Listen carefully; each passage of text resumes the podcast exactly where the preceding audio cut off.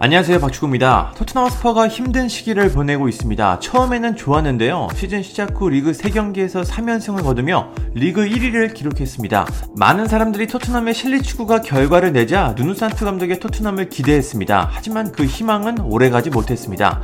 토트넘은 크리스탈 팰리스, 첼시 그리고 아스날에 모두 3골을 내주고 무너졌습니다. 충격적인 패배였는데요. 결과도 결과지만 내용 자체가 최악이었습니다. 그렇게 토트넘은 리그 1위에서 리그 11위로 떨어졌습니다. 프리미어리그에서 3연승을 거두던 팀이 3연패를 당한 건 27년 만의 일입니다. 27년 전 에버튼이 3연승을 거둔 후 3연패를 당했습니다. 당시 에버튼은 리그 17위로 시즌을 마쳤는데요. 토트넘도 지금의 분위기가 이어진다면 에버튼처럼 간신히 강등을 넘기는 최악의 시즌을 만들 수도 있습니다. 토트넘은 하루빨리 분위기 반전이 필요한 상황입니다. 하지만 반전은 쉽지 않아 보이는데요. 지난 시즌 프리미어리그 득점왕과 도움왕을 동시에 차지한 케인이 부진에 빠져 있기 때문입니다. 케인은 이번 여름 맨체스터 시티 이적을 시도했지만 실패했습니다. 신사협정을 믿고 훈련 불참이라는 초강수를 선택했지만 다니엘 레비 회장을 이기지 못했습니다. 레비 회장은 1억 5천만 파운드, 약 2,400억이라는 가격표를 케인에게 붙였고 여기에 미치지 못하는 제안이 올 경우 쳐다보지도 않았습니다. 맨시티가 몇 차례 제안을 건넸지만 레비 회장은 이를 신경 쓰지도 않았습니다. 그렇게 케인은 어쩔 수 없이 토트넘 잔류를 선택하며 이번 시즌을 우울하게 시작했습니다.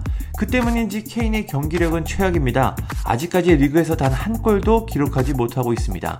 이 모습을 본 토크스포츠의 알렉스 크룩은 토트넘이 케인을 팔았어야 했다고 평가했습니다. 알렉스 크룩은 토트넘의 스쿼드는 피곤해 보이고 점검이 필요한 것 같다. 토트넘에 있고 싶지 않은 선수들이 많이 보인다. 아마 은돈벨레도 그 명단에 포함시킬 수 있을 것이다. 토트넘은 프리미어리그 역사상 가장 뛰어난 잉글랜드 주장을 지켰지만 전체적인 상황은 암울해 보인다.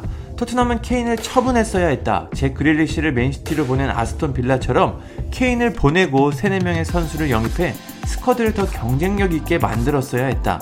토트넘은 무리뉴 감독을 경질했을 때 계획을 세웠어야 했다. 결국 일곱 번째, 여덟 번째 옵션이자 울버햄튼에서 경질된 누누산투 감독을 선임했다고 평가했습니다. 크룩의 말처럼 토트넘과 빌라의 행보는 다릅니다. 토트넘은 케인을 지켰지만 빌라는 그릴리시를 처분하고 대니 잉스, 레온 베일리, 부엔디아를 영입하며 스쿼드에 재투자했습니다. 현재 빌라는 리그 8위를 달리며 좋은 모습을 보여주고 있는데요. 그릴리시가 빠졌지만 다른 선수들을 영입하며 스쿼드 자체로는 더 유연성을 갖게 됐습니다. 크룩은 토트넘도 마음이 떠난 케인을 적당한 가격에 처분하고 다른 선수들을 영입하는 게 더 나았을 것이라고 밝혔습니다. 맨체스터 유나이티드의 레전드 게리 네빌도 케인이 행복해 보이지 않는다고 평가했습니다. 그는 케인은 아스날전에서 두세 골을 넣을 수 있었다. 팀에 기여하고 있지만 정상의 모습은 아니었다.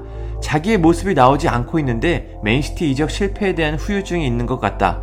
케인이 부진하니 손흥민도 행복해 보이지 않는다. 케인과 손흥민이 현재 토트넘의 변화를 만들어야 한다고 말했습니다. 손흥민 선수는 자신의 역할을 하고 있지만 토트넘이 확실히 살아나기 위해서는 케인의 부활이 시급합니다. 토트넘은 1일 컨퍼런스 리그에서 슬로베니아 구단 NS 무라를 상대합니다. 확실히 컨퍼런스 리그에서는 생소한 팀들이 많은 것 같습니다. NS 무라는 처음 들어보는 팀 이름입니다. 이후 3일에는 비교가 됐던 아스톤 빌라와 프리미어리그에서 맞붙습니다. 과연 토트넘이 이 경기에서는 어떤 모습을 보여줄지 궁금합니다. 감사합니다. 구독과 좋아요는 저에게 큰 힘이 됩니다. 감사합니다.